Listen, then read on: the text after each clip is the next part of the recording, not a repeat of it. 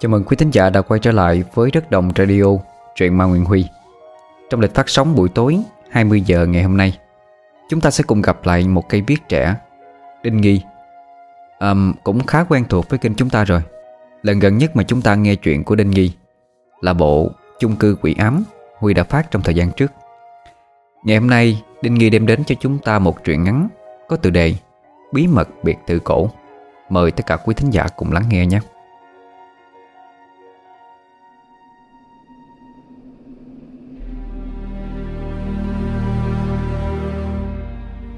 Tại một ngôi trường trung học và đại học kết hợp nổi tiếng ở nơi thành thị. Có một nhóm bạn đang ngồi tán gẫu với nhau những chuyện trên trời dưới đất. Ngôi trường này là ngôi trường nổi danh bậc nhất Chứ dành cho các công tử, tiểu thư nhà giàu có theo học thôi. Học sinh nơi đây ra vào từ sáng đến tối đều rất tấp nập Chẳng lúc nào thiếu bóng người. Nhóm bạn kia là những học sinh trung học nổi tiếng ở trường Gồm có Á Lan, Trung Kiên, Tam Thất và Phùng Phi. Nhóm bốn người chơi thân với nhau từ khi còn tiểu học. Ai cũng đều là những đứa con giàu có. Sinh ra đã đứng sẵn ở vạch đích Khiến cho nhiều người ngưỡng mộ. Tính tình bốn người họ có chút kiêu ngạo Xem thường những kẻ thua kém mình. Nên ngoài cả bốn cha, Họ cũng chẳng kết bạn thêm với ai. Á Lan là một tiểu thư của gia đình doanh nhân thành đạt. Cô suốt ngày chăm chút vẻ bề ngoài của mình. Từ khi sinh ra Á Lan đã mang một vẻ đẹp thiên bẩm. Hoa ghen liễu hận trong truyền thuyết. Á Lan vừa cầm gương, Ngắm gương mặt của mình mỗi góc độ, Vừa cất giọng nói ngọt ngào. Nè, Hè cũng tới rồi, Chúng ta đi cắm trại ở đâu đi? Xưa nay mỗi khi hè về, Bọn họ đều cùng nhau đi du lịch. Không ở nước ngoài thì cũng là trong nước. Tất cả những nơi nổi tiếng, Họ đều đã đặt chân tới. Trung Kiên là vị công tử Có thể xem là giàu nhất trong nhóm. Tính cách kiêu ngạo ngất trời Cậu ta ngồi bắt chéo chân ở đối diện. Nghe thấy vậy thì nhếch mép cười. Hả? Mỹ, anh Ý hay Pháp đều đi cả rồi. Năm nay đổ gió đi cắm trại ở một nơi thanh tịnh chút đi. Vừa nói Cậu ta vừa liếc nhìn đám bạn Ngồi ở trước mặt mình. Rồi ánh mắt dừng lại trên người tam thất Kẻ hắn giọng cất lời. Hay là Tới cái biệt thự của ông nội tam thất đi. Nơi đó nằm ở phía đỉnh núi phía nam. Khá là mát mẻ đó. Nghe thế, cả đám quay sang nhìn tam thất. Một cậu bạn nam có thể cho là ngoan hiền nhất trong nhóm. Tính tình khá lãnh đạm, ít nói. Thường bọn họ muốn gì Thì cậu đều đáp ứng. Ờ nơi đó không được đâu. Nhà mình cấm mình đến đó đó.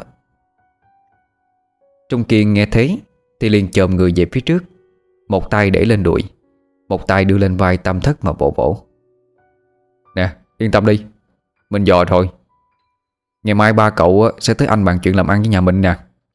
Ngoài ba cậu ra, Thì còn có ai cản được cậu nữa đâu. Tam thất nghe vậy, Thì nhíu mày không đáp. Cậu không biết rằng liệu có ổn hay không, Nhưng trong lòng vốn luôn tò mò. Từ khi còn nhỏ, Cậu đã nghe nói nhà mình có một căn biệt thự trên núi phía nam. Nhưng tuyệt nhiên mọi người trong nhà đều nói Đó là của ông nội để lại. Và ông không thích bất kỳ ai xâm phạm đến nơi đó. Đến thăm cũng không được.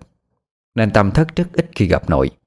Và cũng không được đi đến căn biệt thự đó thêm một lần nào, Kể từ lúc năm cậu 3 tuổi. Năm Tam Thất lên năm, Đã vô tình nghe được một cuộc đối thoại của người hậu Và ba cậu ở trong phòng. Cậu nghe được phong phanh người hậu đó lắp bắp nói Rằng căn biệt thự có ma. Nhưng chuyện vốn đã rất lâu, Tam Thất tuyệt nhiên chẳng dám khẳng định Những gì mình nghe được là thật. Cậu chỉ biết lúc nghe xong Ba cậu vô cùng tức giận. Đánh người hậu đó liên tục, Đến mức ngất liệm đi dưới sàn nhà lạnh lẽo. Còn có dòng máu đỏ tươi chảy ra không ngừng, Ám ảnh cậu đến tận bây giờ. Từ đó Tam Thất không còn nhìn thấy người hậu đó đâu nữa. Chứng kiến cảnh tượng đó Khiến cho cậu trở nên nhút nhát Và trầm tĩnh hơn rất nhiều So với những đứa trẻ cùng trang lứa. Thấy Tam Thất im lặng, Mặc nhiên là bạn đã đồng ý. Trung Kiên đứng lên, Cười cười nói. Vui vẻ quyết định vậy đi. Chúng ta ngày mốt sẽ khởi hành tới biệt thự của Tam Thất chơi. Ngọn núi phía nam nghe nói là có một con suối rất là đẹp đó. À mình biết đó. Đó là suối Trường Tiên. Nghe nói nước ở đó vừa mát vừa trong á. A Lan nghe tin được đi đến đó, Thì vui vẻ bỏ gương xuống Mà cũng treo lên. Suối Trường Tiên là một con suối nổi tiếng xưa nay Với khung cảnh trừng trọng quang sơn. Suối lớn với thác nước cao hơn 10 mét vẻ đẹp thiên nhiên thì chẳng cần bàn tới. Lá xanh nước trong như bồng lai tiên cảnh. Nhìn thấy Tam Thất trầm mặt không dám cãi lại lời của Trung Kiên, Hai bàn tay đang chặt đổ đầy mồ hôi. Cô cũng chỉ biết thở dài. Xưa nay những chuyện như thế cô không muốn nhúng tay vô, Đi đâu cũng được.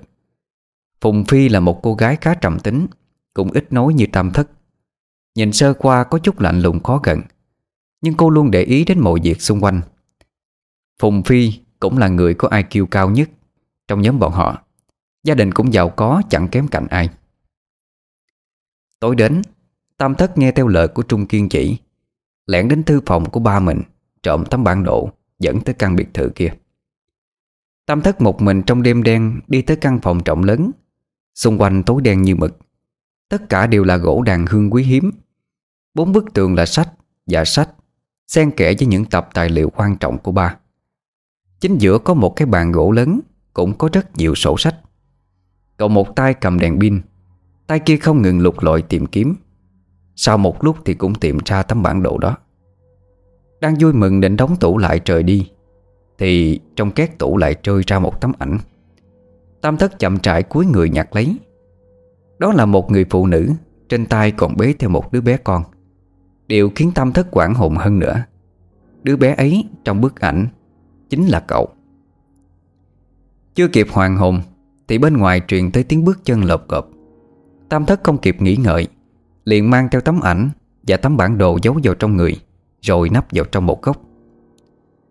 Cánh cửa phòng bật mở ra.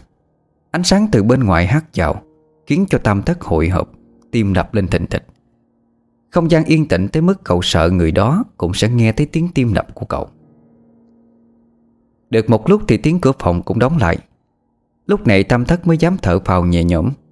Đợi thêm tầm 5 phút không thấy động tĩnh gì, Tam thất mới dám lặng lặng trở về phòng. Mà không biết phía sau, Có một ánh mắt dõi theo Từng nhất cử nhất động của cậu. Sau khi trở lại vào bên trong, Tam thất nhanh chóng mở tấm bản đồ ra xem. Trong đây ghi lại rất chi tiết các lối đi đến căn biệt thự. Dưới góc còn có một tấm bản đồ nhỏ hơn. Nghiên cứu một lúc, Thì Tam thất mới biết đó là cấu trúc của căn nhà. Vì nó rất rộng lớn, Nên có hẳn một tấm bản đồ riêng để tránh đi lạc. Tam thất khá bất ngờ trước sự đồ sộ Và rộng lớn của căn biệt thự nhà mình. Cậu cũng thầm thắc mắc, Chẳng lẽ ông nội cậu luôn ở đó một mình sao? Ông không thấy cô đơn hay sao? Tam thất lại một lần nữa lấy tấm ảnh trong túi ra xem. Một bức ảnh trắng đen đã cũ nát nhưng cậu vẫn có thể nhìn thấy rõ gương mặt của người phụ nữ kia. Đầu đó trong ký ức của cậu, Thấy cô ta rất là quen, Rất là thân thuộc. Sáng hôm sau, Tam thất bước xuống nhà cùng ăn sáng, Nhưng lại nhận được ánh mắt chán ghét từ mẹ mình. Cậu có chút buồn tuổi Suốt mấy năm nay, Chẳng khi nào bà ấy vừa mắt, Dù cậu luôn cố gắng ngoan ngoãn hiếu thuận nghe lời đến đâu. Đã không ít lần tam thất tặng quà, Nhưng bà đều không nhận. Đều muốn vứt đi. Mỗi lúc tam thất làm sai dù là chuyện nhỏ, Thì cũng sẽ khiến cho bà tức giận, Đánh đập cậu không thương tiếc. Dù cậu là cậu chủ của cái nhà này, Nếu như không phải có ba cậu làm chủ, Thì có lẽ tam thất đã bị mẹ mình đánh chết từ lâu rồi. Ba cậu chỉ luôn nói Là bà ta vì lúc sinh cậu ra Bị mắc bệnh trầm cảm Nên mới cư xử như vậy. Tam thất vốn thương mẹ nên không trách. Nhưng mấy năm nay Cậu đều lớn lên trong tuổi nhục. Chẳng biết được tình cảm mẹ con là như thế nào. Ăn sáng nhanh đi thức. Rồi ba kêu quản gia đưa con đi học. Hôm nay ba bận việc rồi. Ông Lục Ba của Tam Thất ngồi ở đầu bàn ăn Cất giọng lãnh đạm. Vẫn là vẻ mặt nghiêm nghị Không nhìn cậu lấy một cái. Tam Thất đưa đồ ăn lên miệng Nhưng lại cảm thấy chẳng có mùi vị gì. Cậu khẽ nói Ờ hôm nay là ngày nghỉ. Lúc này ông Lục mới ngẩng mặt lên nhìn con. Ông trầm mặt không nói gì, Chỉ im lặng ăn thật nhanh rồi rời đi. Để lại trên bàn một sắp tiền mặt cho cậu, Xem như an ủi. Trưa hôm đó, Nhóm bạn của Tâm Thất đến nhà cậu chơi, Bàn về việc đi cắm trại. Đồ ăn đem theo Sẽ được nhà bếp của Trung Kiên lo liệu. Họ không cần bận tâm quá nhiều. Trung Kiên ngồi chéo chân trên ghế sofa. Ánh mắt đảo nhìn xung quanh căn phòng Kẻ hắn giọng nói. À, Nè Tấm bản đồ có lấy được không? Tâm thất lúc này mới chậm trải lấy từ trong túi ra một tờ giấy Đã được xếp lại cẩn thận. Phùng Phi nhìn Trung Kiên Với ánh mắt dò xét Nhưng vẫn im lặng không nói gì. Ừ, Đây nè. Đúng là nó nằm ở ngọn núi phía nam Trung Kiên nhận lấy tấm bản đồ hướng dẫn Đến căn biệt thự Từ tay Tam Thất. Cậu ta nở một nụ cười tươi Và chút nham hiểm. Lúc này như phát giác được chuyện gì đó, Tam Thất liền cất tiếng hỏi. Ủa Mà sao mày biết là có căn bản đồ Chỉ tới nơi căn biệt thự đó? Trung Kiên vẫn giữ nụ cười trên môi Cái ngẩng đầu nhìn mọi người, Lưng hơi dựa ra sau ghế, Tựa hồ như rất thoải mái. Cậu hư lạnh một tiếng rồi nói. Tụi bay cũng biết tao rất thích Mấy cái chuyện tìm kho báu mà Cái căn biệt thự của nhà mày á Là một trong những cái địa điểm nằm trong danh sách của tao đó Tam thất nghe xong có chút bất ngờ Á Lan im lặng Dạo quanh căn phòng nãy giờ Nghe thấy vậy thì cũng sững người Vui vẻ chạy về phía Trung Kiên Cái gì? Căn biệt thự đó còn có có báo nữa hả? Nè, sao mày biết? Tam thất không tin hỏi lại Trời ơi, Ba tao là bạn thân của ba mày. Mọi chuyện về căn biệt thự đó, Ba tao đều biết hết. Có một lần tao vô tình nghe lén được hai người họ nói chuyện. Nè, Mày đoán xem coi ông nói cái gì. Ờ Kể tiếp đi, cái thằng này. Tam thất nói với giọng điệu gấp rút. Trung Kiên thấy bộ dạng hống hớt của cả đám Thì lấy làm vui vẻ. Liền bắt chéo chân, Đưa tay cầm lấy ly nước trên bàn uống một ngụm. Rồi mới nói. Năm xưa Ba mày có quen với một người phụ nữ. Tình cảm của cả hai rất là tốt. Bà nội của mày rất thích người phụ nữ đó. Vốn định sẵn là sẽ kết hôn. Còn gom rất nhiều của cả vàng bạc tặng cho người đó. Nhưng mà chẳng biết vì sao cô ta lại mất tích đi. Sau đó thì ba mày mới cưới mẹ mày hiện tại đó. Tam Thất, Á Lan và cả Phùng Phi Đều vô cùng bất ngờ trước tin tức này. Tam Thất không ngờ chuyện gia đình của cậu, Mà chính bản thân cậu lại không biết một thứ gì cả. Người ngoài như Trung Kiên lại nắm rõ một một. Điều này khiến Tam Thất có chút chạnh lòng. Thì, sao mày lại nghĩ đó có khổ báo Nhớ như được nhà tao lấy rồi thì sao? Trung Kiên nghe thấy vậy Thì tiếp tục cười nhạt. Cất giọng bình thản, Như là mọi chuyện đều nằm trong tay của cậu ta. Chưa đâu. Đến ba mày cũng chẳng biết nữa. Tất cả số đó đỡ đâu mà. Cả đám nghe xong Thì trầm mặt hồi lâu. Tam thất tiếp tục nói. Cho dù mày có tìm ra, Thì đó cũng là của nhà tao. Mày cất công đi tìm làm cái gì? Lần này Trung Kiên lại cười lớn hơn. Mày nghĩ tao cần tiền sao? Nhà tao đâu có thiếu. Tao chỉ là Muốn tìm kiếm một sự kích thích thôi. Tụi bay biết mà. Phùng Phi nghe thấy vậy thì khẽ nhếch mép lên. Cậu ta nói cũng có lý. Nhà Trung Kiên giàu có như vậy. Tiền đồ cậu ta hầu như đã được trại sẵn. Đâu cần lâm le số tiền của nhà Tam Thất làm chi. Nè, Tụi bay muốn tìm gì thì tìm đi. Chứ tao chỉ đi cắm trại nghỉ ngơi thôi. Phùng Phi nãy giờ mới lên tiếng. Cô không hứng thú với những chuyện như vậy. Chuyện đó ai có hứng thú thì cứ làm. Đừng ảnh hưởng đến kỳ nghỉ của cô là được. Phùng Phi luôn như vậy. Cô rất trầm tĩnh, ít nói. Vì năm xưa cô đã từng chịu rất nhiều cú sốc tâm lý, Nặng nề tới mức ám ảnh. Từ nhỏ cô đã chứng kiến cảnh bà của mình Bị quỷ nhập hành hạ thể xác đến chết. Dòng họ nội ngoại Đều nói cô có năng lực tâm linh rất lớn, Cho rằng cô là tai sai của quỷ, Đến đây ám gia đình dòng tộc. Từ năm cô 7 tuổi, Đã từng bị bọn họ trối trên cột muốn thiêu sống đi. Cũng may là ba mẹ của cô ngăn lại Cố gắng bảo vệ cô khỏi đám người cuộn tính đó. Cứ thế mà cả đám cùng bàn bạc lên kế hoạch cho ngày mai. Buổi cắm trại vẫn được diễn ra như bình thường. Sáng sớm hôm sau Ánh mặt trời còn chưa lên tới đỉnh Thì mọi người đã lên xe. Sương sớm có chút lạnh Khiến cho Á Lan hơi rùng mình. À, Buồn ngủ thiệt á. Trời lạnh như này á Nằm trong chăn mới êm chứ. Phùng Phi đã trang bị đầy đủ. Cô choàng trên cổ một chiếc khăn đỏ rất xinh đẹp. Bốn người cùng yên vị trên xe. Được một lúc thì chiếc xe cũng từ từ lăn bánh. Ban đầu mọi người còn trò chuyện trôm rã, Nhưng chỉ được một lúc Thì cả đám đã im lặng, Chìm vào trong giấc ngủ. Duy chỉ có riêng Phùng Phi là vẫn tỉnh táo. Một khi đã thức Thì cô tuyệt đối sẽ không ngủ lại được. Đưa mắt nhìn ra cửa sổ xe.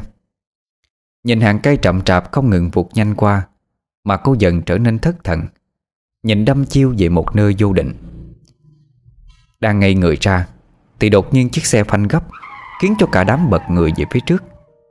Á Lan bị đập đầu vào cạnh ghế Vô tình va quẹt vào chỗ cứng nhọn quắc Khiến cho trán của cô bị xước một đường đỏ ẩn Trướng máu ra Á Lan đau đớn la hét lên. Nè, có biết lái xe không vậy? Ờ, xin lỗi cô. Đột nhiên phía trước có một người phụ nữ băng ngang. Tôi uh, không có kịp trở tay. Nghe thế mọi người ai nấy cũng đưa mắt nhìn quanh. Nhưng chẳng có bóng dáng của ai cả. Hai bên đường đều là cây xanh rừng rậm Làm gì có ai. Tiếng gió thổi từ rừng sâu phát ra Không khác gì tiếng hú hét Có chút gai người. Hơ, Ông không tỉnh táo cho nên mới như vậy đó. Phùng Phi cậu nhìn xem Có phải chảy máu rồi không? Phùng Phi vừa quay sang thổi thổi vào vết ẩn đỏ cho Á Lan. Lên tiếng dỗ dành cô bạn một lúc. Chiếc xe lại lăn bánh tiếp tục cuộc hành trình. Ánh mắt Phùng Phi đột nhiên va vào một bà lão, Đứng bên vệ đường. Bà nhìn theo bọn họ trời đi, Khiến cho cô giật mình, Lập tức ngoái đầu nhìn lại. Nhưng lúc đó thì chẳng còn thấy ai đứng nữa. Phùng Phi có hiểu tựa lưng vào ghế. Trong lòng đột nhiên Có linh cảm chẳng lành.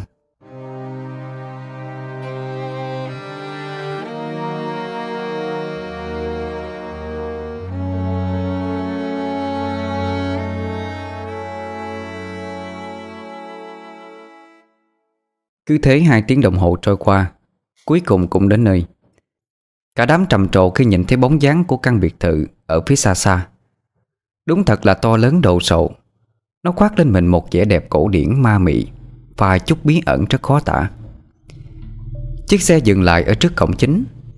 Bốn người ngay lập tức lần lượt bước xuống xe, Rồi chậm rãi bước vào khoảng sân rộng lớn của căn biệt thự.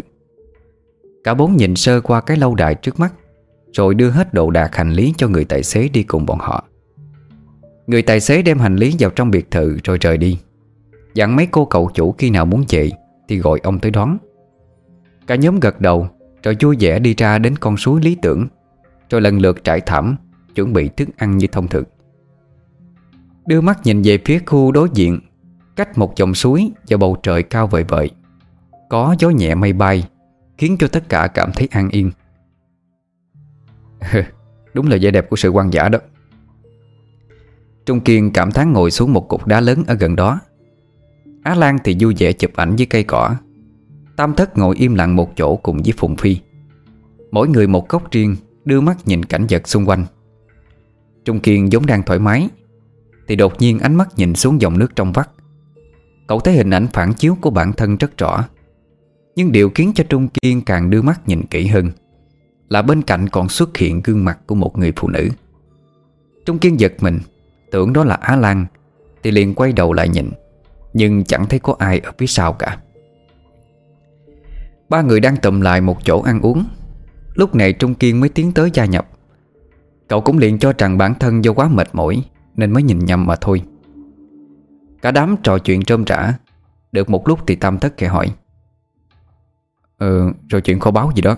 Mày tính làm gì? Trung Kiên nghe thấy, Thì trong lòng càng trở nên hưng phấn. Cậu ta hú hét thật to Nâng ly uống cạn sạch một hơi Rồi nói À Bắt tay vô công cuộc luôn đi. Chỗ này hoang vắng Rất thích hợp cho bầu không khí tìm kiếm kho báo đó nha Phùng Phi kẻ cười nhạt Chỉ thích bài trò. Sở thích của Trung Kiên Đúng là khiến cho người ta cảm thấy quái lạ. Đường không lại muốn tìm kho báo Mặc dù chẳng cần lấy đồng bạc nào cả. Cả đám cũng bó tay với cậu ta. Nghĩ bụng dù gì cũng là kỳ nghỉ hè. Thôi thì cứ để cậu ta Muốn làm gì thì làm một phen. Thời gian trôi qua thêm một lúc nữa.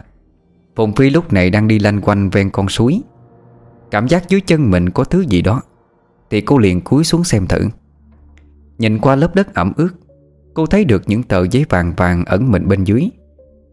Vốn định sẽ mặc kệ, Nhưng có một mảnh lực nào đó Khiến cho Phùng Phi cảm thấy quái lạ. Cô đã quan sát rất kỹ nơi đây. Quan cảnh rất sạch sẽ. Chẳng hề có một miếng trác nào do con người để lại. Nhưng tờ giấy vàng này Lại xuất hiện ở đây khá là nổi bật.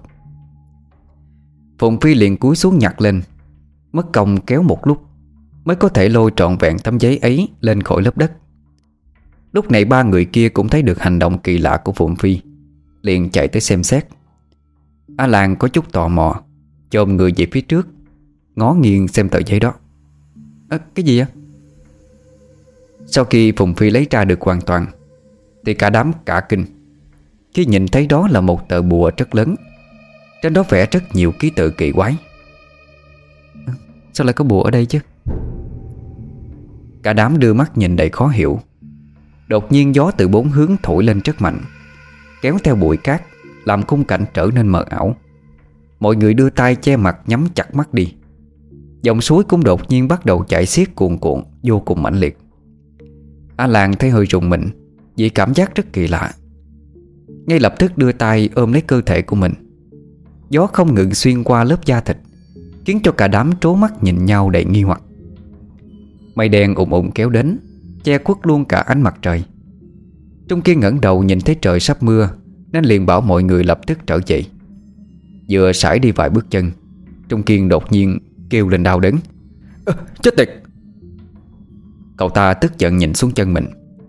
Một màu máu đỏ tươi Từ từ chảy ra dưới lòng bàn chân của Trung Kiên Làm cho cả đám giật mình. Phùng Phi ngay lập tức chạy tới xem xét. Ê chết, cậu đạp phải đinh rồi. Tay của Trung Kiên choàng vào vai của Phùng Phi Và Tam Thất để làm trụ. Nhấc một chân di chuyển Khó khăn lắm cả đám mới dịu được Trung Kiên về lại căn biệt thự.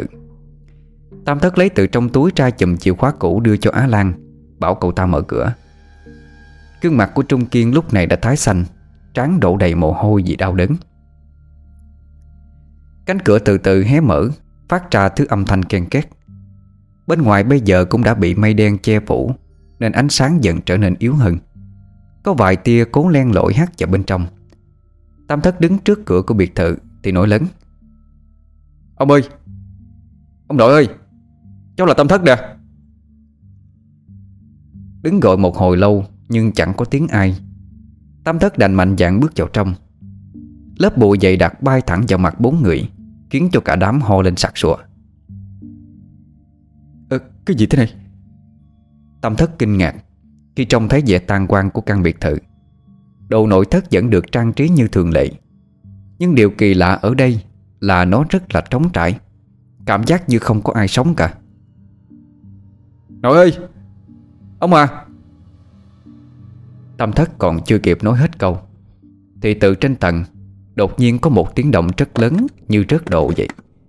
Rồi thấy âm thanh lợp cộp của tiếng giày Và gậy gỗ chống xuống sàn. Cả đám dường như nín thở Khi nghe thấy âm thanh này. Đột nhiên một ông lão xuất hiện, Từ từ bước xuống cầu thang, Tay cầm một cây gậy gỗ. Ông nhìn cả đám trẻ trước mắt rồi cất giọng trầm khàn Có chút ngân vang kỳ lạ. Đến đây làm gì? Bao đi đi. Phùng Phi nhìn thấy ông ta Thì sững người có chút kinh ngạc. Cô khẽ cúi gầm mặt Ánh mắt cũng né tránh cái nhìn của ông lão. Tam thất nhìn thấy người đàn ông này Liền nhận ra là ông nội của mình. Mặc dù đã không gặp nhau mười mấy năm Nhưng thông qua những lần xem ảnh Cậu cũng dễ dàng nhận ra ngay. Có chút ngại ngùng e dè nhưng Tam Thất vẫn cố tỏ ra ngoan ngoãn nói Dạ Bọn cháu biết đến đây làm phiền ông á, là không tốt. Nhưng mà khoan đã ông ơi, Bạn cháu bị thương rất là nghiêm trọng. Cháu cũng rất nhớ ông nữa. Ông cho bọn cháu ở lại đi mà. Ông lão nhìn thấy vết máu vẫn không ngừng chảy ra từ chân của Trung Kiên, Nhiễu xuống sàn nhà, Thì liền tối sầm mặt đi. Khí lạnh từ đâu cứ tỏa ra bao quanh lấy bọn họ, Khiến cho Á Lan khẽ trùng mình lên một cái. Ông không nói gì, Mà đột nhiên quay người đi thẳng lên lầu. Phùng Phi đưa mắt nhìn theo bóng lưng của ông, Mà trong lòng cứ phập phồng không yên. Tam thất thấy vậy, liền nhìn quanh căn biệt thự, Để Trung Kiên ngồi lên ghế sofa ở giữa nhà. Lúc này gương mặt đã trắng bệch, Cứ mơ mơ hồ hồ. Tam thất chạy đi xem xét có căn phòng trống nào hay không, Rồi lập tức để Trung Kiên vào trong nghỉ ngơi. Phụng Phi ngồi thất thần bên cạnh giường của Trung Kiên từ giây phút cô gặp ông nội của Tam Thất Thì như đã trở thành người mất hồn như thế. Á Lan cũng ở bên cạnh Thấy kỳ quái liền hỏi. Phi à Mày có thấy kỳ kỳ kiểu gì không? Ông nội của Tam Thất không thích chúng ta sao?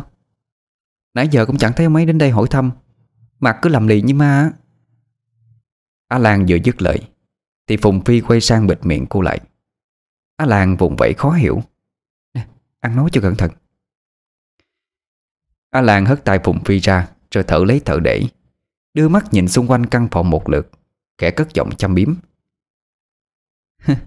Căn biệt thự này á, Cũng chẳng đẹp hơn nhà Trung Kiên bao nhiêu. Đồ đạc thì một nát hết cả rồi, Cổ kính gì chứ? Phùng Phi chợt quay sang trừng mắt với Á Lan Ý bảo cô ta im lặng. Trung Kiên lúc này vẫn còn đang mê man, Chẳng biết là đinh gì, Mà đạp phải thì cậu ta liền thành ra như thế này đây.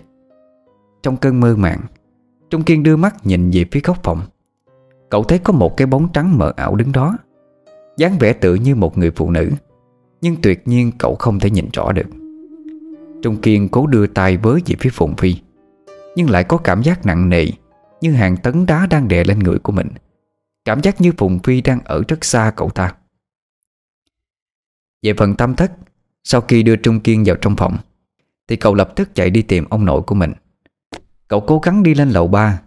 Sàn nhà cứ mỗi bước chân Đều phát ra tiếng ken két rất khó chịu. Tam thất vừa đi vừa kêu. Đi lòng vòng, Nhưng lại chẳng thấy ai. Người giúp việc hay quản gia đều không có.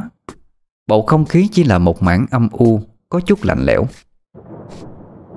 Đột nhiên từ phía sau xuất hiện một cái bóng, Không ngừng lượn lờ qua lại, Khiến cho tam thất giật mình mấy lần. Cứ đi lòng vòng được một lúc thì cậu đột nhiên pha vào một cái lọ hoa cổ khá là to. Chưa kịp định thần Thì một tiếng cạch vang lên giữa bầu không khí yên ắng Ngay lập tức thu hút sự chú ý của tam thất. Giá sách gần đó đột nhiên di chuyển tách ra làm đôi Để lộ ra một lối đi xuống dưới tầng hầm. Tam thất kinh ngạc Định đi đến đó xem xét Thì đột nhiên ông nội của cậu từ đâu xuất hiện Khiến tam thất giật bắn mình Ngã người về phía sau. À, à, à, Ông nội. Cậu sợ hãi lắp bắp nói. Ông lão vẫn đứng im như thế, Đưa con mắt hẹp dài nhìn cậu chăm chăm, Rồi lại quay sang đường hầm u tối kia. Đừng đi lung tung, Mau trở về nhà của mình đi. Tâm thất kích một hơi thật sâu, Cho bình tĩnh đứng lên nói nhỏ. Ông ơi, Cháu trốn nhà lên đây chơi hè, Không cố ý phá ông đâu mà. Ông lão liền đập cây gậy xuống sàn. Rồi giận dữ nói. Vô pháp. Mau cút khỏi nơi này. Nếu không thì đừng trách tai quả giáng suốt ờ, Nhưng mà Tam thất còn chưa kịp nói hết câu Thì Phùng Phi đột nhiên xuất hiện. Cô chậm rãi đi lên tận Tiến lại phía tam thất. Nhìn thấy ông lão thì Phùng Phi lập tức khựng người Nhưng cô vẫn cố nở ra một nụ cười gượng gạo. À, Dạ cháu chào ông Ông lão lại đưa mắt nhìn Phùng Phi. Rồi kẻ xoay người bước đi, Không nói thêm một lời. Bóng dáng của ông dần dần khuất sâu vào trong bóng tối. Khiến tim của Phùng Phi như bị treo lơ lửng chính tận mây. Lúc này cả hai mới tiến lại gần nhau, Kẻ nói nhỏ. Nè, ở đây có rượu không? Trung Kiên nó bị sốt rồi. Phải lấy rượu lao đó. Rượu sao? À đúng rồi. Có tờ bản đồ của tòa biệt thự nè. Tam thất chợt nhớ ra tấm bản đồ. Liền đưa tay vào trong túi lấy ra. Cả hai cùng nhìn vào tờ giấy da màu vàng nhạt. Bên trong có những nét vẽ rất chi tiết Mặc dù đã rất cũ Tra sức xem xét tìm kiếm lối đi. Ờ, ở đây, dưới tầng hầm. Vừa nói dưới tầng hầm Thì tâm thất liền nhớ ra cái đường hầm lúc nãy. Ngay lập tức cậu quay đầu nhìn sang Nhưng tuyệt nhiên lại không thấy con đường hầm nào nữa cả. Cậu khó hiểu gãi gãi đầu thì bị Phùng Phi kéo đi xuống dưới để tìm rượu. Cả hai cùng bước xuống cầu thang gỗ. Xung quanh đều tối đen như mực. Chỉ dựa vào ánh sáng yếu ớt từ bên ngoài hát vào, Thì Mai Trà cũng có thể nhìn thấy được đường đi. Như vậy chẳng biết khi trời tối, Bọn họ phải xoay sở ra làm sao. Trong lúc hai người bạn đi tìm kho trụ, Thì lúc này Á Lan đang ở trên phòng Trung Kiên. Cô có chút lo lắng, Xen lẫn hội hợp không rõ nguyên do. Còn đang ngồi thất thần Thì chợt cơ thể Trung Kiên đột nhiên co giật rất mạnh. Chân tay cứ xua loạn xả khắp nơi Khiến cho hồn phách Á Lan Như chỉ còn một nửa thôi. À, Kiên, Kiên à cậu sao vậy? Á Lan sợ hãi đứng lên Cố áp chế cơ thể đang không ngừng co giật của bạn mình Nhưng bất thành. Đột nhiên gân xanh khắp cơ thể của Kiên nổi lên chằng chịch Rất đáng sợ. Hai mắt chúng đang nhắm nghiền Đột nhiên mở ra trừng trừng Trợn ngược mà nhìn cô. Á Lan khóc không thành tiếng. Cô sợ hãi chỉ biết há hốc mồm Chứng kiến cảnh tượng đang diễn ra. Đôi chân muốn bỏ chạy nhưng không thể. Đột nhiên từ phía sau có một bàn tay xanh xao Thò đến đặt lên vai Á Lan Khiến cho cô hoảng hốt la hét Cuốn lê lết thân thể vào trong một góc. Toàn thân đều trung rẩy rất đáng thương. Lúc này Phùng Phi và Tam Thất đã tìm ra được căn hầm đựng trụ, Cả hai cùng nhau bước xuống. Càng đi vào sâu thì không gian càng tối. Phùng Phi chỉ có thể dùng đèn flash của điện thoại Để soi rọi đường đi cho cả hai. Giữa đi được vài bước, Thì đột nhiên có một con chuột từ đâu bò nhanh ra ngoài, Khiến cho cả hai giật nảy mình. Dưới đây đều là trụ quý, Được trưng bày trên kệ gỗ, Phân loại rất rõ ràng. Nhưng chỉ tiếc là Chúng bị lớp bụi dày đặc che phủ Và mạng nhện văng mắt khắp nơi. Phùng Phi lấy hết can đảm tiến về phía trước Gom đại một chai rượu trắng. Cô vừa định vươn tay lấy, Thì đột nhiên từ bên trong cũng có một bàn tay khác thò ra, Nắm lấy tay Phùng Phi, Khiến cô giật mình té nhạo ra sau. Cũng may là có tam thất đỡ lấy, Nếu không thì đầu cô đã va đập vào cây đinh Ở cái kệ đối diện rồi. Phùng Phi cảm nhận được rõ rệt Cảm xúc khi bàn tay lạnh ngắt đó chạm vào mình. Cương mặt cô trở nên tái nhợt vì sợ hãi à, Sao vậy? Phùng Phi nghe Tam Thất hỏi Nhưng cô lại không dám nói ra. Chỉ biết lắc đầu Rồi kéo tay Tam Thất Rời khỏi chỗ này thật nhanh. Nè, nơi này không thể ở lâu. Lên phòng sơ cứu cho Trung Kiên trước Rồi chúng ta trở về nhà. Phùng Phi nói với giọng rất gấp rút. Từ giây phút mà cô nhìn thấy ông nội của Tam Thất Thì đã biết ông ta không phải là người. Bọn họ chỉ vừa khởi hành Thì đã gặp biết bao nhiêu chuyện xui rủi. Tất cả đều nói lên sự nguy hiểm của nơi này. Cô cảm nhận một thế lực nào đó Vẫn đang cố nhắc nhở bọn họ Nên rời khỏi đây. Ừ, ý cậu là sao?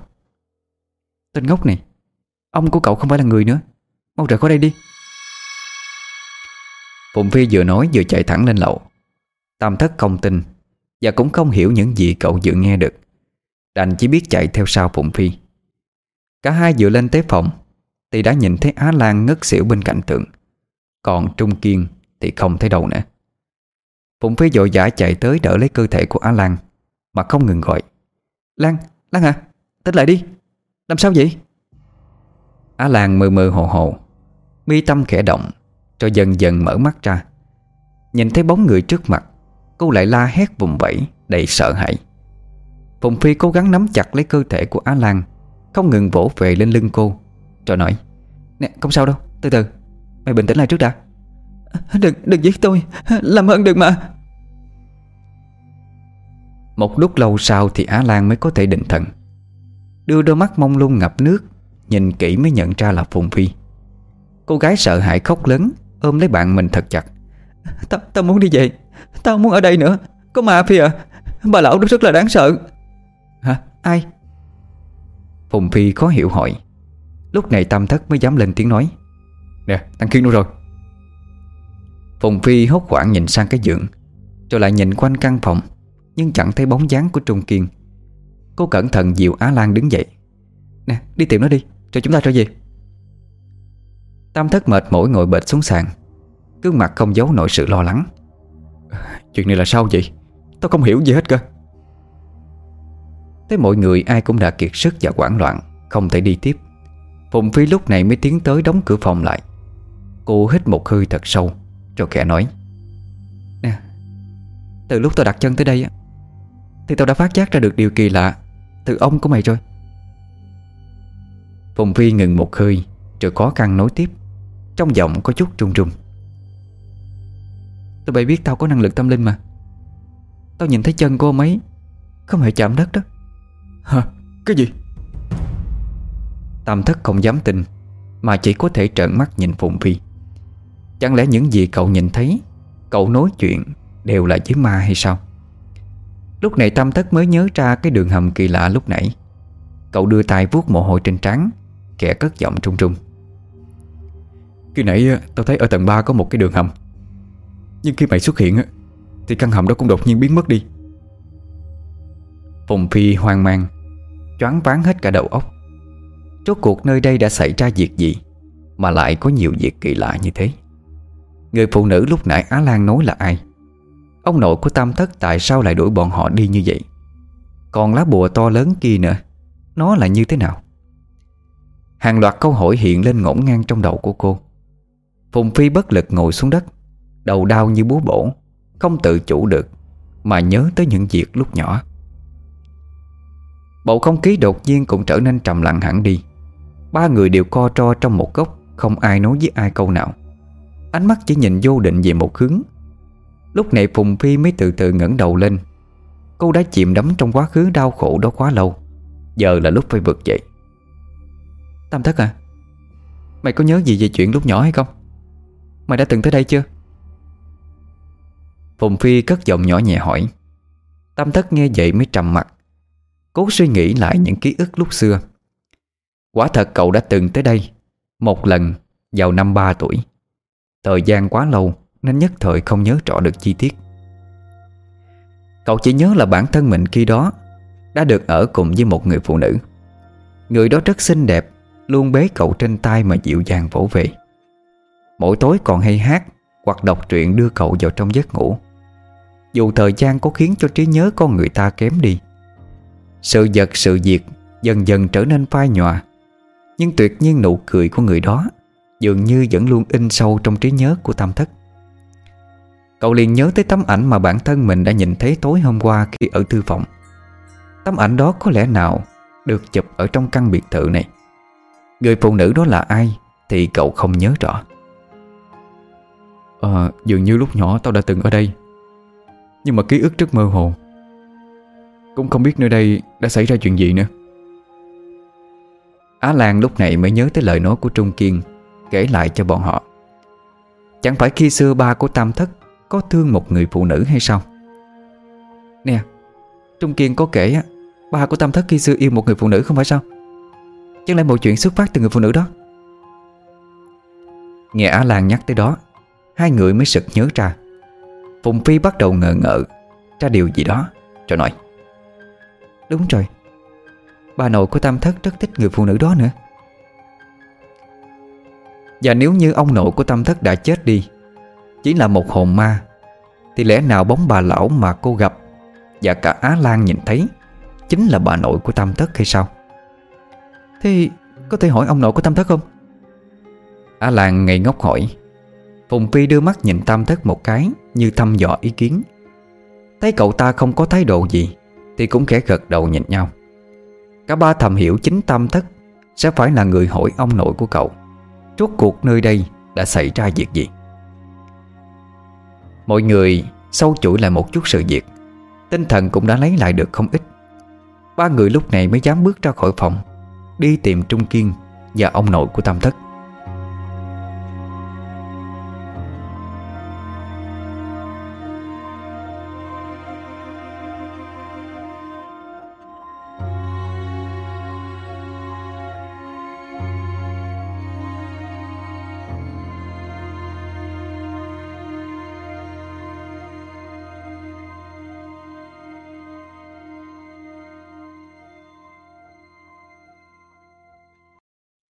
Hiện tại trời cũng đã là buổi chiều gần sập tối. Ánh tà dương bên ngoài hắt vào trong căn biệt thự, Càng khiến cho bầu không gian trở nên âm u hơn bao giờ hết. Ông nội à! Tam thất đi đầu, Nhỏ giọng hỏi. Bầu không gian vốn đang yên ắng, Đột nhiên có tiếng nói, Thì âm thanh càng trở nên vang vọng. Trung Kiên, Mày đâu rồi? Mọi người thay phiên nhau lên tiếng gọi. Lúc này cả ba cứ men theo dãy hành lang mà đi. Không biết đã đi qua bao lâu, Trải qua bao nhiêu ngã trẻ, Mới chịu dừng chân lại. Đập vào mắt bọn họ là một tấm tranh sơn dầu treo tượng lớn, Được vẽ tay vô cùng tỉ mỉ sắc sảo. Tấm ảnh gia đình gồm hai người cao tuổi Ngồi trên chiếc ghế gỗ sang trọng. Phía sau là đôi vợ chồng trẻ Cùng với một cậu nhóc nhỏ tuổi. Tam thất nhìn thì liền nhận ra đứa trẻ đó chính là mình. Phùng Phi và Á Lan lúc này cũng bất ngờ nhìn sang Tam thất. Người này trông không giống mẹ của Tam thất cho lắm hả? Á Lan nhỏ giọng nói. Ánh mắt vẫn không rời khỏi bức tranh to lớn kia. Cô đã từng đến nhà Tam Thất chơi rất nhiều lần. Đương nhiên đã từng gặp qua mẹ của cậu ta.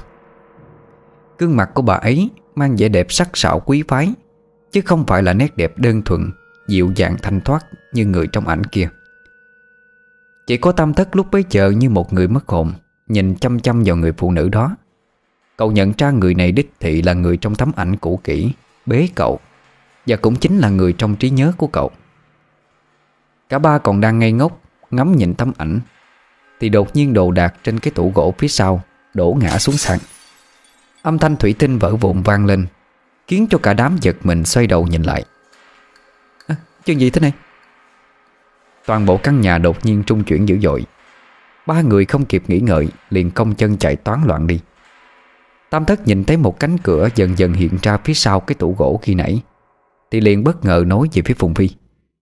Phi à, ở đây có cánh cửa. Phùng Phi nghe vậy Lập tức đỡ lấy cơ thể của Á Lan Chạy về phía tam thất. Ba người đưa mắt nhìn vào lối đi tăm tối Không kém phần u ám Hiện ra có chút lo ngại. Lúc này toàn bộ khu này Đồ đạc đã bị rơi vung vãi trên nền đất. Phùng Phi nhìn hai người bạn của mình Rồi khẽ hỏi. Nè Có nên xuống đây xem thử hay không? Á Lan lập tức lắc đầu li lịa. À, Điên gì chứ? Nhìn nó u ám vậy á Có ngốc mới vô á.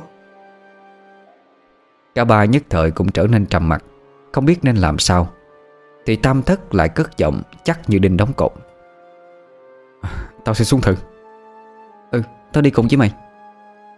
Phùng Phi nhanh chóng tiếp lời. Á Lan ngây người nhìn hai người bạn ngu ngốc của mình. Cô sợ hãi nắm tay Phùng Phi lây lây. Phi à Đừng Mày điên hả? Một là mày đi cùng Hai là ở đây đợi tụi tao đi. Tam thất không kiên nhẫn nhìn Á Lan lên tiếng. Cậu biết nói câu này Chẳng khác nào cho Á Lan một lựa chọn duy nhất là đi theo bọn họ. Vì Tam thất biết một người nhát gan như cô Sẽ không đồng ý ở lại một mình đâu. Thấy bản thân không có sự lựa chọn Á Lan dậm chân tức tối đi theo sau hai người bạn của mình. Sải chân nặng nề bước xuống cầu thang của đường hầm. Càng đi thì xung quanh càng tối, Chỉ còn cách dùng đèn của điện thoại.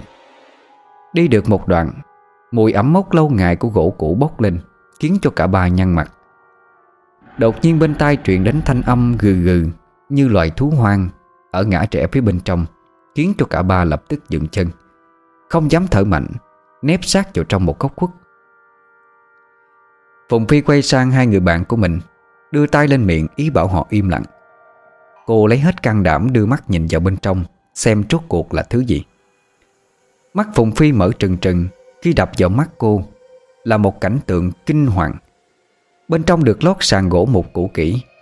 Những vệt đỏ loang lỗ In hàng bên dưới, Tựa hồ như là vết máu đã cũ đi. Các tấm màn che cũng đã vàng dơ bẩn thấy rõ. Ở phía tường lớn kia là một tấm màn trắng Loan vào vệt máu đỏ cũ. Một chiếc bàn thờ cúng Đặt rất nhiều dụng cụ kỳ lạ, Gồm có thánh giá, Bàn cầu cơ Và những thứ ký hiệu cổ ngoằn ngoèo khác. Những ngọn nến phát ra thứ ánh sáng le lối, Càng làm cho căn phòng trở nên mờ ảo tà mị. Nhưng điều khiến cho Phùng Phi kinh ngạc nhất Chính là thân thể Trung Kiên Đã bị đóng lên tường. Hai tay chân đều bị đóng đinh dính chặt. Máu từ lòng bàn tay nhiễu xuống không ngừng. Nhưng cậu ta chưa chết. Cơ thể không ngừng dãy dụa Phát ra thứ âm thanh gừ gừ như quỷ nhập kia. Giống dĩ cô định xông ra cứu bạn mình, Nhưng từ trong góc khuất phía sau tấm mạng Lại xuất hiện một dáng người, Mặc áo choàng đen rách rưới, Đội mũ đen trùm kính mặt. Nhưng vóc dáng cao lớn này Cũng khiến cho Phùng Phi nghĩ Đó là đàn ông. Đừng nấp nữa. Ra đây đi. Ba người nghe vậy thì giật mình. Phùng Phi liền thu hồi tầm mắt, Nép vào vách tường. Nơi lòng ngực phập phồng Cũng đủ biết cô sợ hãi tới mức nào. Biết là không thể trốn được nữa, Cô liền chậm rãi bước ra. Tam thất và Á Lan thấy vậy Cũng từ từ bước theo. Nhưng cả hai nhanh chóng, Mặt cắt không còn giọt máu. Á Lan sợ hãi ngã nhào xuống đất. Toàn thân mềm nhũng không còn sức sống. Tay trung trung che miệng Lắp bắp nói. Trung, Trung Kiên. Người đàn ông phía trong lúc này mới cười lớn nói. Hà Mai à Em thấy không? Tất cả con mồi đều ở đây. Tất cả đều chân cho em có được hay không? Phùng Phi nhất thời không hiểu những gì hắn nói. Cô chỉ cố trấn áp cơn sợ hãi Mà cất giọng thật bình tĩnh Thả bạn tôi ra. Ông là ai? Nghe đến đó Người đàn ông càng cười lớn hơn như điên dại. Đột nhiên hắn ta xoay người lại. Chiếc nón đen cũng rơi xuống Để lộ ra một gương mặt có chút méo mó Dị dạng Và vết sẹo dài trên má Khiến cho người ta càng sợ hãi hơn. Phùng Phi bất giác lùi về phía sau. Tôi Tôi muốn hỏi ông một chuyện. Người đàn ông đó đưa mắt nhìn Phùng Phi rồi lại nhếch miệng cười. Thật thú vị khi con mồi lại muốn trò chuyện với thợ săn. Nhưng không sao, Đây là địa bàn của hắn. Muốn bóp chết hay thả bọn họ Đều nằm trong lòng bàn tay của ông. Thấy hắn khẽ gật đầu nhìn mình, Thì Phùng Phi hít một hơi thật sâu hỏi.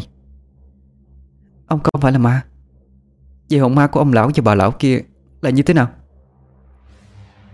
Dứt câu, Hắn ta lại cười nghiêng ngã Đưa tay cầm lấy con dao găm bạc sáng bóng. Cán dao được khắc họa tiết tỉ mỉ Tay hắn vuốt nhẹ lưỡi dao, Như đang lau chùi, Khiến cho cả ba người sợ hãi tới mức quên cả thở đi. Hai lão già đó sao? Chỉ là những trong hồn vô dụng, Không hơn không kém. Lúc này Tam Thất nghe người đàn ông đó sỉ nhục ông bà mình, Thì liền tức giận. Sợ hãi cũng đột nhiên biến mất đi. Im miệng đi. Ta không cho phép người đó bà nội của ta như vậy. Người đàn ông đó lúc này mới nhìn sang Tam Thất. Ông ta có chút sững người. Khi nghe đến ba từ, Ông bà nội, Thầm nghĩ thằng nhóc này là cháu đích tôn của cái nhà này hay sao? Năm xưa Hạ Mai có sinh ra một đứa bé trai, Nhưng đã từ rất lâu rồi, Ông không hề gặp lại. Cũng chẳng đi tìm đứa bé đó. Lẽ nào Ờ Mày nói mày là cháu của hai lão già đó. Chứng cứ đâu? Thấy tên bệnh hoạn trước mặt đột nhiên nhẹ giọng đi. Thì Tam Thất có chút bất ngờ. Cậu nhìn ông ta lặng thinh không đáp. Một lúc sau Phùng Phi huyết tay cậu một cái Thì mới bừng tỉnh. Chậm trải cất giọng Xé tan bầu không khí yên lặng đến ngạt thở này. Chứng cứ gì? Ta nói như vậy là gì vậy. Cha ta là đại thiếu gia nhà họ Tâm Tâm lục. Nghe dứt câu Người đàn ông đó đột nhiên trở về bộ dạng hung tợn lúc đầu Ném con dao bạc xuống sàn Khiến nó văng vào trong một góc. Ông ta gầm lên như loài hổ đối Lập tức lao về phía tâm thất Nắm lấy cổ áo của cậu lôi về phía mình Khiến Phùng Phi và Á Lan vì hành động đó Mà sợ hãi ngã nhạo xuống đất. Tam thất cũng toàn thân trung lẩy bẩy Nhưng vẫn dùng ánh mắt kiên định nhìn ông ta. Mày là con của thằng khốn đó Tao phải giết mày. Bàn tay to lớn thô tráp của ông ta Bóp chặt lấy cổ tam thất, Khiến mặt cậu đỏ bừng bừng. Há hốc miệng muốn nhận lấy từng đợt không khí, Nhưng vô ích. Phùng Phi lúc này mới lấy lại bình tĩnh, Quay sang nói với A Lan. A Lan à chạy tới cứu Trung Kiên đi. Nói rồi cô lập tức chạy tới chỗ tam thất, Cắn mạnh vào tay người đàn ông, Nhằm ý muốn hắn thả cậu ra. Nhưng tên đó như mảnh hổ, Lập tức khất văng Phùng Phi sang một bên, Tiếp tục điên cuồng Bóp chặt lấy cổ tam thất. Phùng Phi không biết nên phải làm sao. Còn chưa kịp hành động, Thì bên tai lại truyền đến một tiếng hét thất thanh của Á Lan. Quay đầu nhìn lại, Thì thấy cô đang bị Trung Kiên cắn mạnh vào cổ không buông. Phùng Phi giật mình chạy tới, Thì phát hiện ánh mắt của Trung Kiên lúc này Đã trắng giả đi. Sát khí bao quanh như quỷ đối Ánh mắt cô vô tình pha vào bức tượng phía sau. Bất ngờ bắt gặp Tấm bùa vàng khổng lồ được dán ở trên tượng trong đầu đột nhiên Nhớ tới lời nói lúc nhỏ của bà mình. Nếu tấm bùa trấn giữ phía sau lưng ác quỷ, Thì sẽ càng làm tăng thêm sức mạnh cho nó.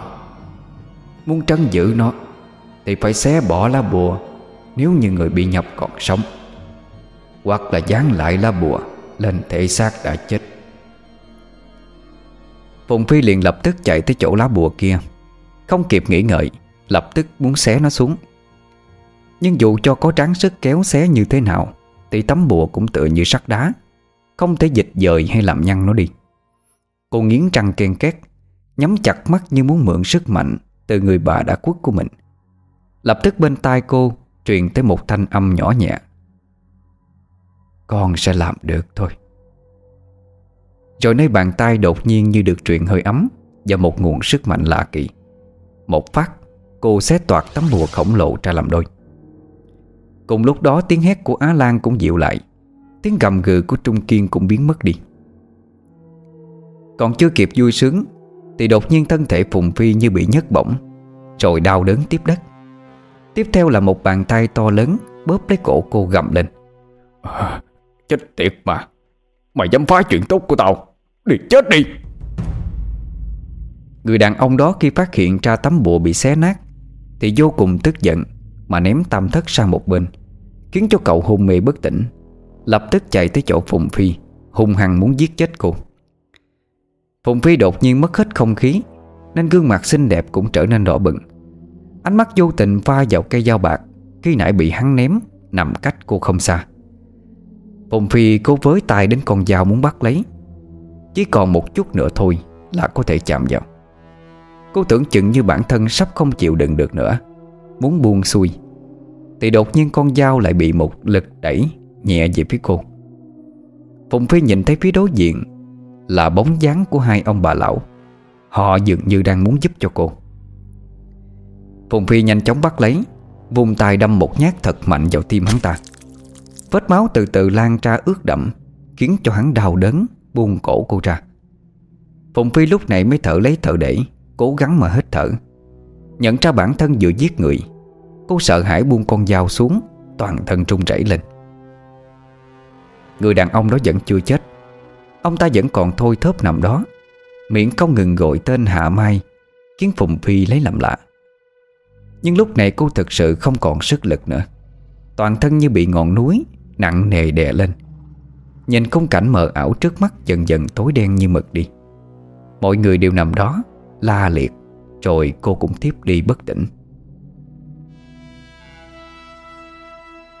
Chẳng biết thời gian trôi qua bao lâu, Phùng Phi lúc này mới chậm rãi mở mắt ra. Ánh sáng nhẹ nhẹ hát vào có chút chối Cô cố gắng nhiều mắt nhìn thật kỹ. Một trần nhà cao trắng Cùng mùi thuốc khử trùng đặc trưng Khiến cho Phùng Phi kẻ nhíu mày. Đưa mắt nhìn xuống cánh tay mình Thì phát hiện đang được truyền nước. Một cô y tá chậm rãi bước vào. Thấy cô đã tỉnh, Liền vui vẻ cất giọng. Cô tỉnh rồi sao? Thấy trong người như thế nào rồi? Phùng Phi cảm thấy cổ họng có chút khô Nhưng vẫn cố gắng hỏi. À, Tôi sao lại ở đây vậy? Cô y tá vừa chỉnh thanh truyền nước biển Vừa cất giọng nhỏ nhẹ nói. À là cảnh sát đưa cô tới. Cô không nhớ gì sao? Cảnh sát sao? Chẳng lẽ bọn họ được cứu? Phùng Phi mừng thầm trong lòng Ngay lập tức nhớ tới nhóm bạn của mình Liền cất giọng hỏi. Nè bạn tôi đâu rồi? Ờ, họ đâu rồi? Họ có bị gì hay không?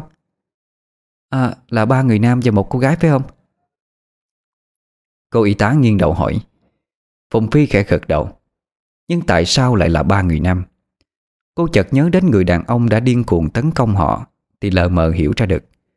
Có lẽ ông ta cũng được đem tới bệnh viện. À chỉ có hai người bị thương nặng vẫn còn đang hôn mê.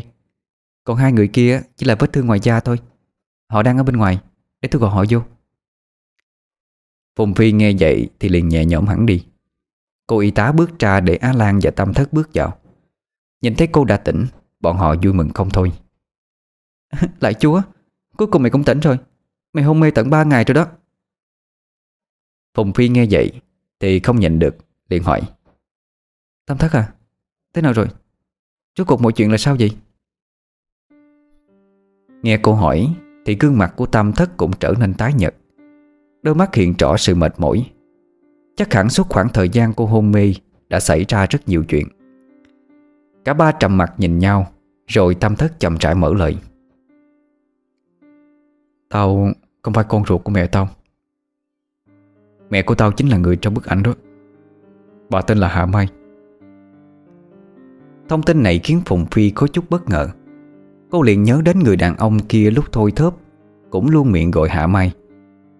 Không ngờ người mà ông ta gọi Lại chính là mẹ ruột của Tam Thất.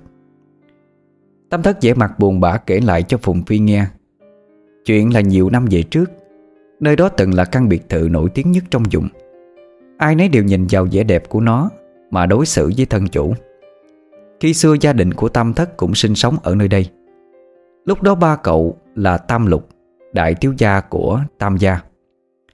Ông vừa từ nước ngoài trở về thì được sắp xếp xem mắt với một vị tiểu thư xinh đẹp của gia tộc khác, Tên là Hạ Mai. Ông bà nội Tam Thất vô cùng hài lòng với hai người, Nhưng Tam Lục lại phải lòng một người phụ nữ khác ở bên ngoài. Cũng chính là người mẹ hiện tại của Tam Thất, Bà ta tên là Kỳ Duyên. Năm xưa Hạ Mai là một người phụ nữ mẫu mực, Tính tình hiền diệu Lại am hiểu mọi thứ. Lần đó giống dĩ Tam Lục muốn tự hôn, Nhưng cha ông ta lại phản đối kịch liệt. Không chấp nhận loại phụ nữ như Kỳ Duyên Cho là không xứng với gia tộc của nhà họ Tam. Nếu như còn muốn cưới con đàn bà đó làm vợ Thì hãy cút ra khỏi Tam gia đi. Tam Lục nghe lời nói đó Thì vô cùng tức giận. Nếu trời đi khỏi nhà họ Tam Thì ông sẽ không được thừa kế tài sản nữa. Đành cắn trăng cưới Hạ Mai làm vợ Rồi sau đó sinh ra Tam Thất. Nhưng dù cho Hạ Mai có dịu dàng xinh đẹp hay hiểu chuyện tới đâu. Cũng không thể nào ngăn nổi sự ông bướm của Tam Lục ở bên ngoài.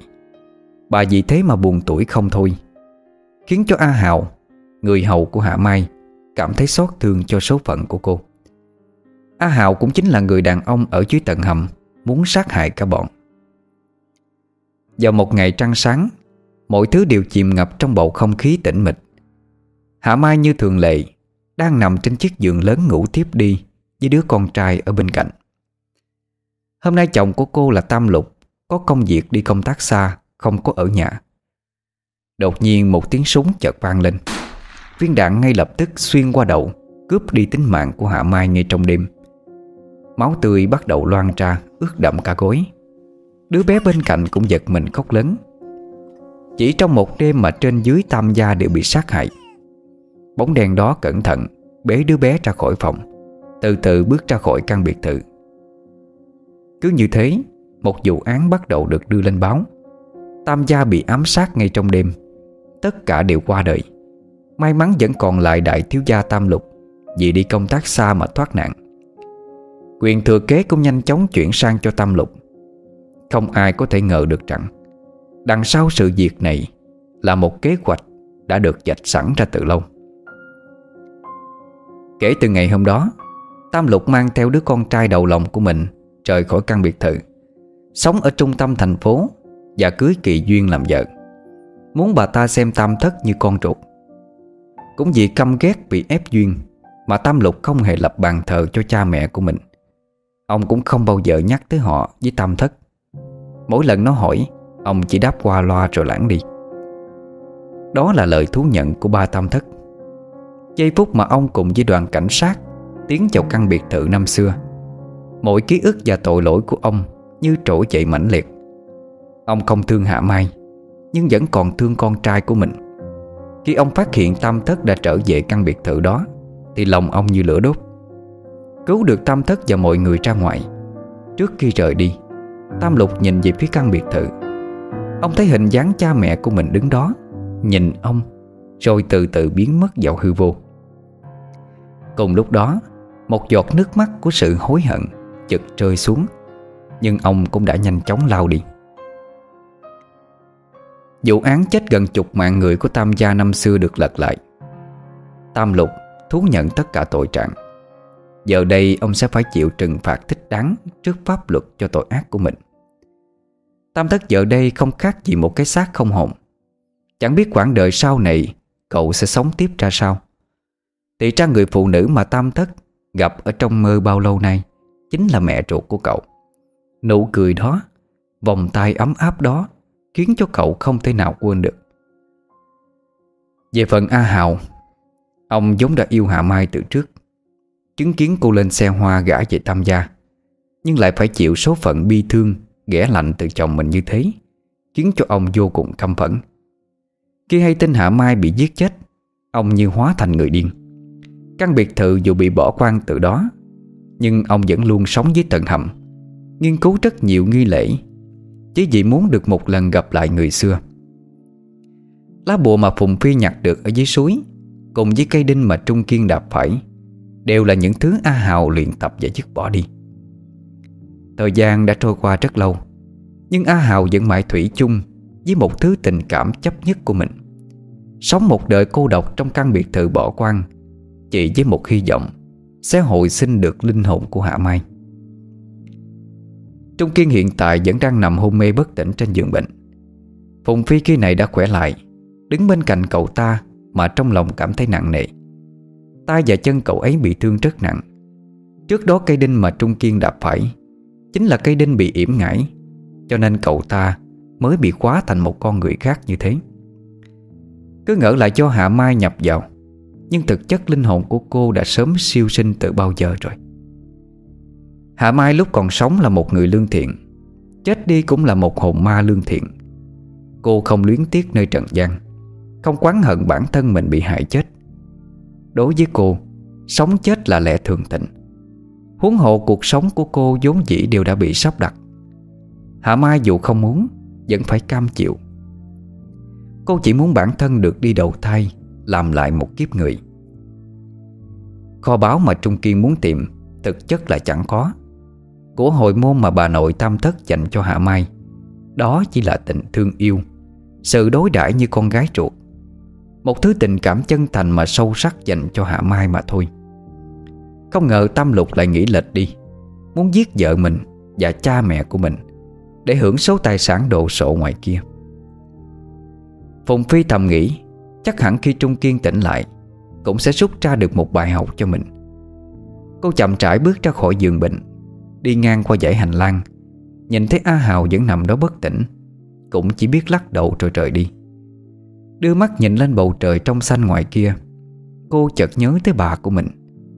Nhớ đến khoảnh khắc bà truyền hơi ấm sang cho cô, Giúp cô xé lá bùa đi.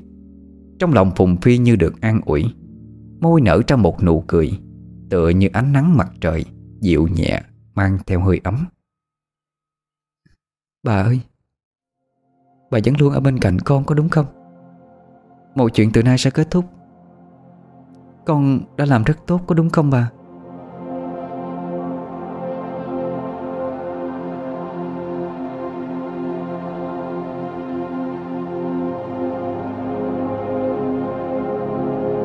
Quý thính giả vừa nghe xong truyện ngắn Bí mật biệt thự cổ Của cây viết trẻ Đinh Nghi. Um, Đối với tập truyện này thì đã có sự tiến bộ rất là lớn So với những tập truyện trước của Đinh Nghi. Um, Một cái bối cảnh hình thành nên câu chuyện cũng khá là lạ. Đôi khi nghe truyện ma dân gian, truyện ma làng quê hoài á, Thì chúng ta cũng sẽ có những cái lúc à, Chúng ta cảm thấy ngán Ăn một món hoài cũng ngán mà. Với lại mọi người cứ nghĩ Cái gì cái gì càng thân thuộc Càng gần gũi như là làng quê sông nước á. Thật ra không phải là dễ viết đâu. À, Phải có một sự cảm nhận sâu sắc Và chuyển nó thành câu văn. Thật là hay Dùng từ ngữ thật là đúng. Thì nó mới ra được một tập truyện dân gian hay Mà mọi người nghe. Giống như cái cách của Trần Văn Của Lê Đức Nam Của những tác giả Mà chúng ta đã yêu thích à, Của Đại Thất Tử. Còn đôi khi á à, Những cái tập truyện dân gian lại là một cái chủ đề khó đối với những cây viết trẻ đó. Là tại vì họ không có sự cảm nhận được cụ thể Bằng uh, cái vốn sống của mình. Cho nên là họ viết ra những cái tập truyện dân gian mọi người nghe Đôi khi sẽ cảm thấy một chút thiếu thiếu cái gì đó. À, um, Đôi khi chúng ta cũng nên thay đổi khẩu vị một chút xíu Để mà tìm tới những cái gì nó mới mẻ hơn. Rồi ngày mai chúng ta sẽ lại quay về một tập truyện mai dân gian miền quê sông nước của Lê Nhung Bến sông Tài Tử. Nghe cái tên thì rất là dân gian rồi đúng không? Xin chào tạm biệt. Hẹn gặp lại quý thính giả vào tối ngày mai. Chúc mọi người một đêm ngon giấc.